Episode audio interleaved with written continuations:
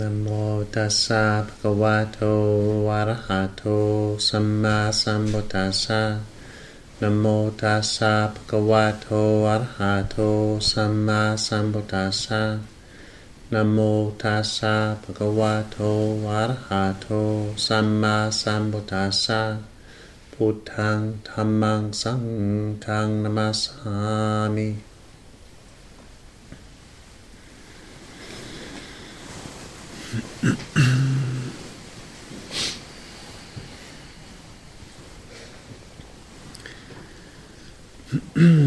tonight is the uh, the Wan Phra, the new moon night, um, which is the it's the day we we uh, recite the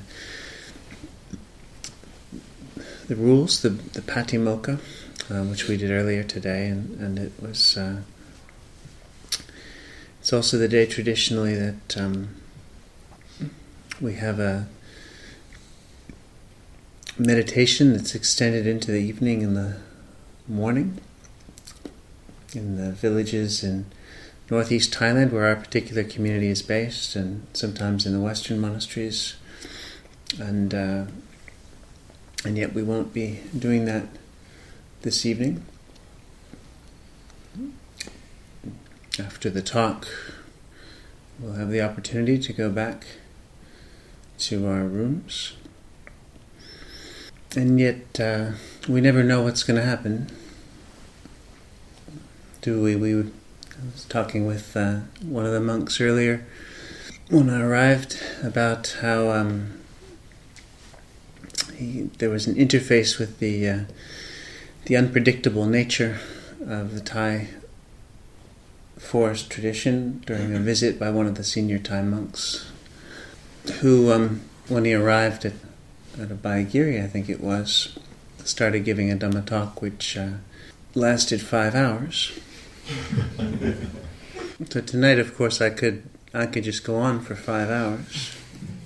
That would take us up to midnight. I could go on for eight hours, which would be a proper all night sit. You just don't know.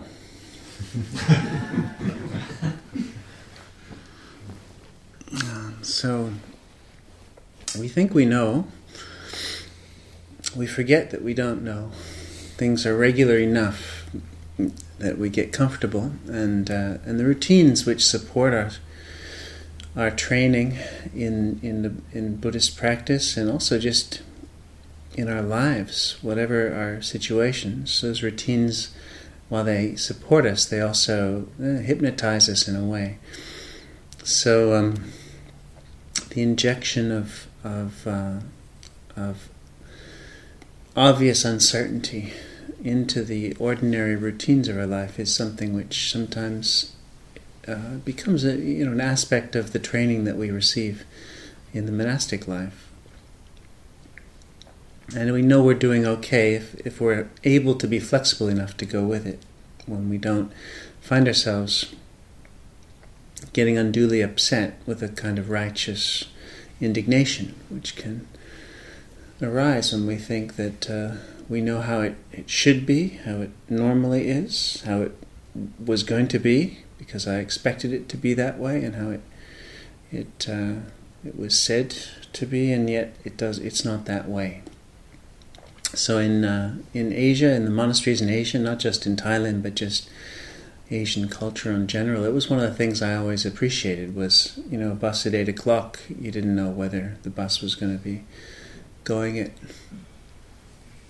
ten o'clock or seven thirty or some other time than than eight o'clock, and uh, when there was something scheduled, you didn't know exactly how long it was going to take or who was going to be there and then sometimes it was it was duly predictable.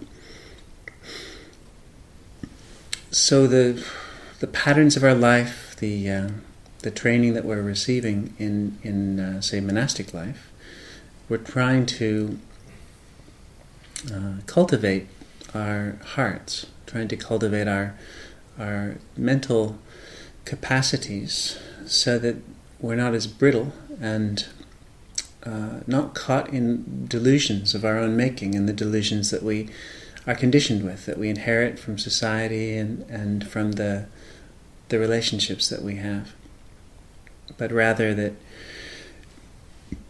we're able to actually be fully with things as they are, as they arise, in a way where we're not uh, suffering, where we're not identifying, and we're not uh, trying to fix fix ourselves in a particular way and fix the world in a particular way.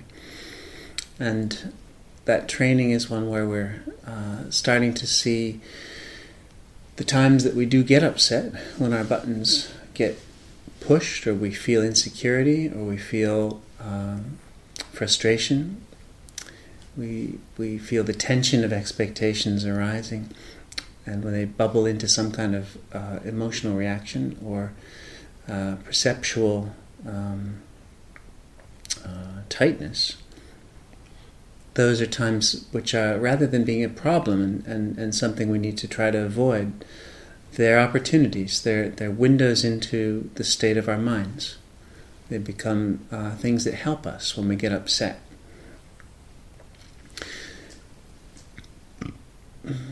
There was a. I was picking up one of the in the monks' um, sewing room, come tea room. I don't know what you call that place, the common room. There with sewing machines and everything else in it. They also had some little magazines from the Amaravati uh, uh, kind of event schedule called Looking Ahead, and there was a quote on it from Ajahn Sumedho from a long time ago, which I remember actually, about how community life is like uh, can be likened to um, one of those rock polishing machines, where you you put the pebbles into a machine and it spins them up so that they bounce against each other and rub against each other, um, and uh, and uh, through all that friction, end up getting polished and smooth and become beautiful. All the the colors uh, get get shown, and and um, and it's the friction itself which uh, which enables that process. That community life is like a rock polisher in that way. We get thrown in as rough pebbles and, and bounced against each other, rubbed against each other. And if we remember that that's actually part of the point of all this training, then we can uh, uh, not worry too much and, and, allow the allow the allow the process to to uh, show us the beautiful qualities of the heart uh, by by showing up the ugly ones. We won't be able to truly let go of that which is selfish and that which is uh, ugly in one way or another uh, if we don't see it. So we need to we need to face that which comes up in a way where we remember what the, the direction of the training is. And we, of course, are here because um, uh, one person is, is making a, a, a very deep commitment to the training in, in the monastic form. Uh, Venerable came up yesterday becoming a bhikkhu. It's a very inspiring thing to see. And inspiration is something which helps us along, helped me, helps all of us, and is a, uh, a fundamental part of, of, of, what lifts us up on the path. And uh, it's also, of course, true that what goes up comes down. So inspiration always has has another side of it, which is uh, disillusionment, and to some extent, to the to the degree that we uh, get caught up in inspiration uh, blindly, without without wisdom, then to that degree we we may find ourselves caught in disillusionment once the conditions change and our perceptions change and things are different in one way or another, and we then get the rubber band effect of the other side of that emotion when we try to ride the wave high. We we, we, we, we then go down when it when it when it uh,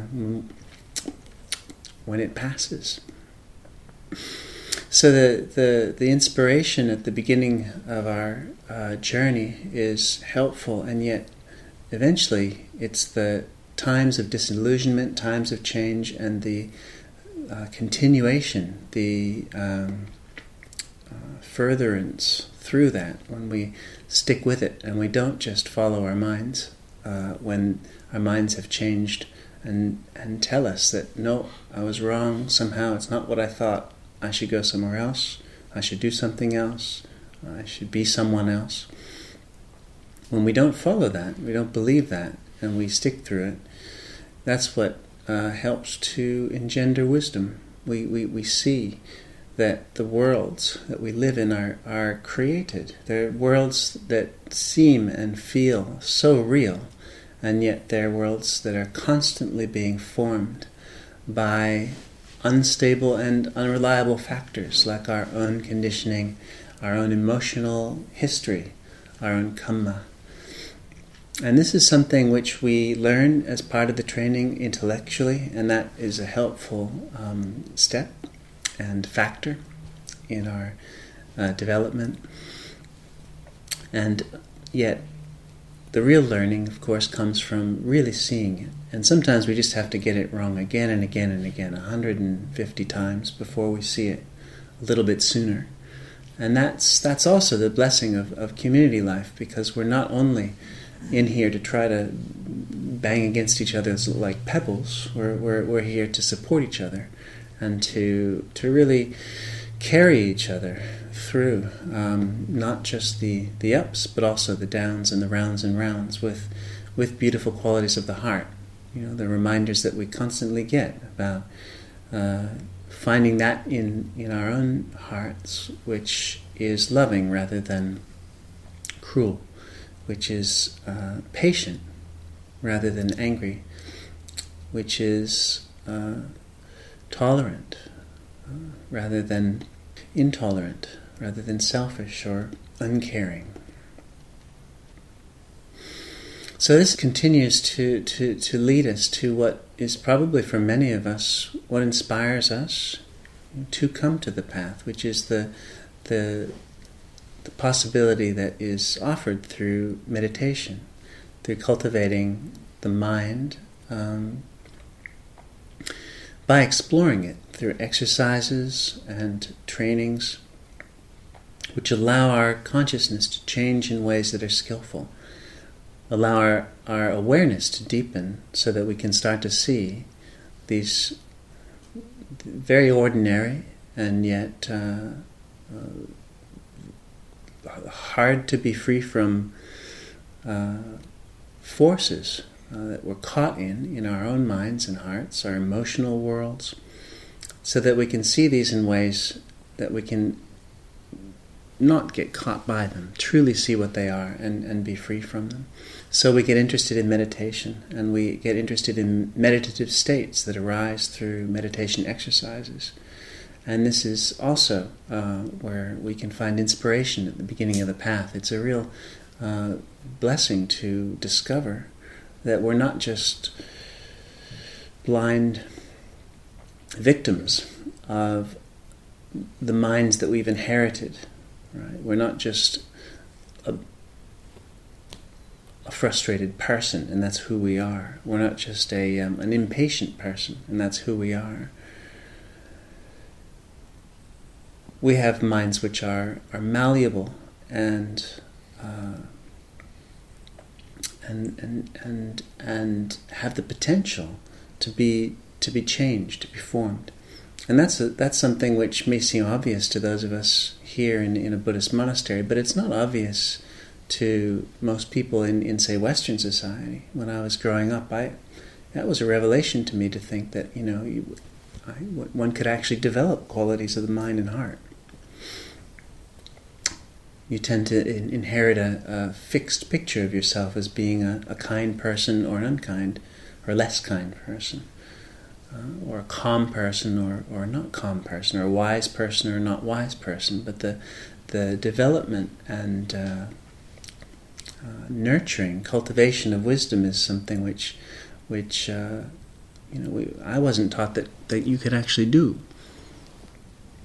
So the spiritual path, the Buddhist path, is one where where we we we we uh, know that that is possible and, and give ourselves to um, give ourselves to it in a way which we hope and our our with that this inspiration we hope will will will will will achieve results.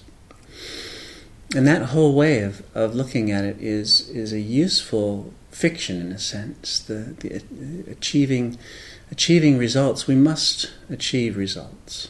We must find ways to uh, uh, be effective when we're working with unskillful states, if that's what we find, and to find ways to abandon those unskillful states and and uh, uh, engender skillful states. So these are, are results that we try to achieve.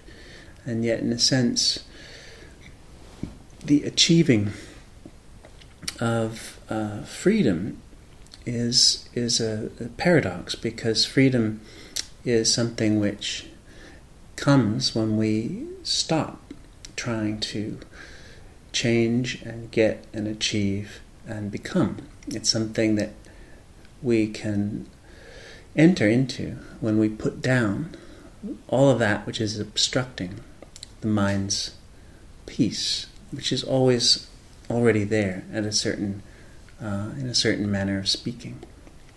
So at first we get inspired and we practice meditation and we come into community life and then we learn that we can learn through the uh, trials and tribulations of community life. We learn that we can learn from our own changing minds and perceptions, seeing that we cannot actually believe our minds in the ways that we thought. We can't believe our perceptions, our own views and opinions. We see how they get us caught and they, they create heat and problems. And after hundreds of times of seeing this happen, we finally are able to let it go and then realize you don't have to you don't have to believe your own opinions, which isn't something you're taught either in Western society. I can have an opinion and and uh, and and be very equanimous about whether it's true or not. Yes, this is what I think. Yes, I think that's true, and yes, it may very well not be true. And we know that too intellectually, but really to to to see it um, as we're holding uh, views and perspectives, opinions about the world, is a way of, of, of releasing ourselves from a whole lot of suffering. It really is a blessing when we, we see that we don't have to take our life so seriously. We don't have to take our, our mind so seriously. It's a serious business, all this that we're doing, because we can create a lot of harm to ourselves and others in the ways that we keep our minds and what we do and what we say. And it's a serious business uh, also because of the uh, wonderful opportunity that we have. And who knows how long we'll have this opportunity becoming a monk is a is a uh, incredibly rare and and uh, precious opportunity to be able to take up in this life. So it's a serious business, but in a in a in, another way, we don't have to take it all so seriously, because it really is changing all the time and is not in any way as the only thing we can know is it's not the way we think it is. And so every time we think we've got it right, all we can know is, well, maybe 80% at best, but it's not really fully like this. So the trusting of uncertainty, the trusting of being with uncertainty is, is really fundamental to the process of, of, of, what we call training. And this was something that we've all heard how, how the Ajahn Chah would, would use this uh, very mischievously sometimes in, to try to uh, teach his monks and, and the people learning from him how they should not cling and hold to their own views and opinions, their own perceptions, and, and the ideas that we know what's going to happen. He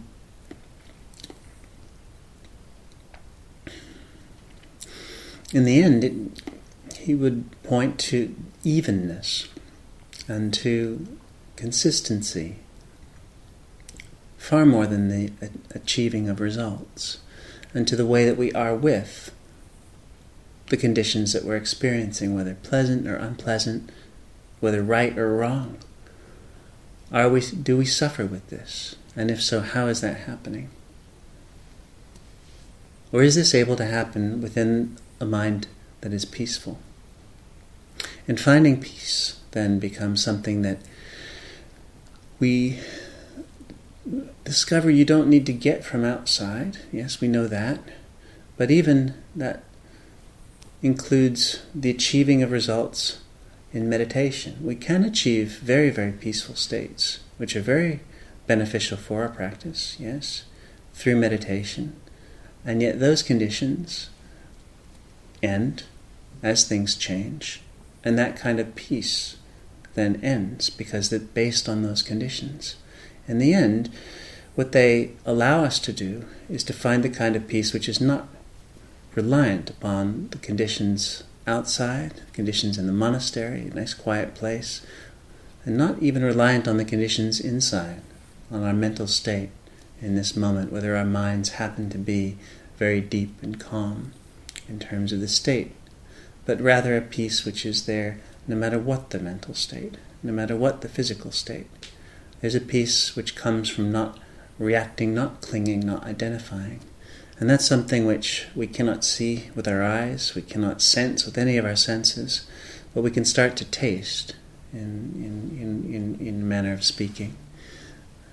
What's been called the taste of freedom. And the taste of freedom is something which we can start to, to, to get a taste for when we, when we focus on you know, suffering and not suffering in this moment with things as they are, rather than trying to achieve some idealized uh, state of peace and freedom um, that we have imagined, which may be inspiring, and yet in trying to achieve it, we don't notice that we're we're setting ourselves up against present experience. So that whole comparing what I want to achieve with how it is is very much fundamentally part of what's keeping us away from a truly peaceful state. And it, it is a paradox too because we do have to learn that to get to find this this this kind of peace, it's necessary to to put ourselves through uh, difficulty, through what could be, by definition, not peace. Right? We have to see the stuff which is not peace in order not to to do that to ourselves anymore. We think it's the cold weather. We think it's the irritating person next to us who won't stop talking, or we think it's the, the lack of, of getting what we'd hoped we'd get. But in the in the end, when we start to really see how it's happening, we see it's not that lack, it's not that person, it's not how I feel in this weather condition, it's, it's how I'm being with this, how I'm reacting to it. Can I be peaceful with this? Can I practice contentment? Can I practice contentment? When we find that, and all of us probably, many of us, if not all, have tasted this at times in our practice and in our lives, then it's a wonderful relief, isn't it? Then the, the, the kritanya, gratitude, which arises, is a genuine one, which comes uh, from recognizing we don't need to do anything. We don't need to be anyone else. We don't need to go anywhere else. Uh, everything, all of it, is enough just here, right now. What we need to do is stop trying to become something else, Try, stop trying to get somewhere else, and, and profoundly so to just drop the whole project and be with wisdom now, with this. And there is peace already. Then the real, real gratitude can arise. Uh, gratitude towards all of that which has helped us to, to find to find this in ourselves. Gratitude towards our teachers. Gratitude towards our, our society even. Today is the Thanksgiving Thanksgiving Day. So we can give thanks not just for for Indians and pilgrims who eat turkeys and corn and cranberry sauce, and therefore created the country that we find ourselves in now. That's all rather abstract, but the people in our lives and the the conditions that we have we have uh, been influenced by, uh, including those who've handed down these teachings, perhaps especially those sangha of the past, and the Buddha himself. Gratitude for teachings which are alive in our hearts now, still, if we choose to take up the opportunity and and and give ourselves, give ourselves to the training.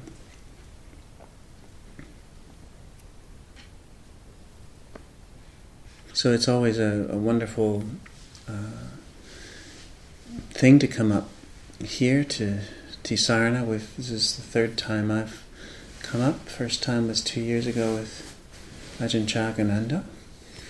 Second time was last year for the the Kathina ceremony and uh, and this is the third time, and it's been also really wonderful to have, uh, excuse me, Luang Por Viradhammo come down and, and to temple, and and uh, the, some of the monks here also have been able to come down last year, and and uh, we hope in the future more will come, and we'll bring more on, on this kind of uh, support that we can give each other. It, it uh, is it's a wonderful thing because it, it is a hard thing to do. So, uh, becoming a samana and entering into community is uh, it's not easy. It's uh, in some ways it, it's it's a great such a great blessing that it is easy because in those ways you just count your blessings. But uh, very often uh, when the, the when the wave passes and the rubber band twangs the other direction from inspiration to disillusionment and uh, and everything changes, then it's not easy sticking it out. And we we, we, we help each other, um, not through not just through the uh, you know, ordinary community life that we have in our our own monasteries, but also through gatherings like this when we come together uh, in harmony and we meet in harmony and we disperse in harmony. Uh, and the Buddha knew what he was talking about, uh, as we all know and uh, that is one of the things that he really um, encouraged and, and, said would be for the long term welfare of the, the teachings, not just the community. Keeping the teachings in the world uh, meant that those who practice and devote themselves to the training uh, should gather and uh, do so in harmony and do so frequently. It's been great for us in Temple, just starting up to have Ajahn V's support over these last couple of years. It's uh, it's a big, uh, it's turning out to be a big project, manageable, but uh, not a tiny little place down there. And it's uh, and yet you know the idea of big is just that. It's an idea.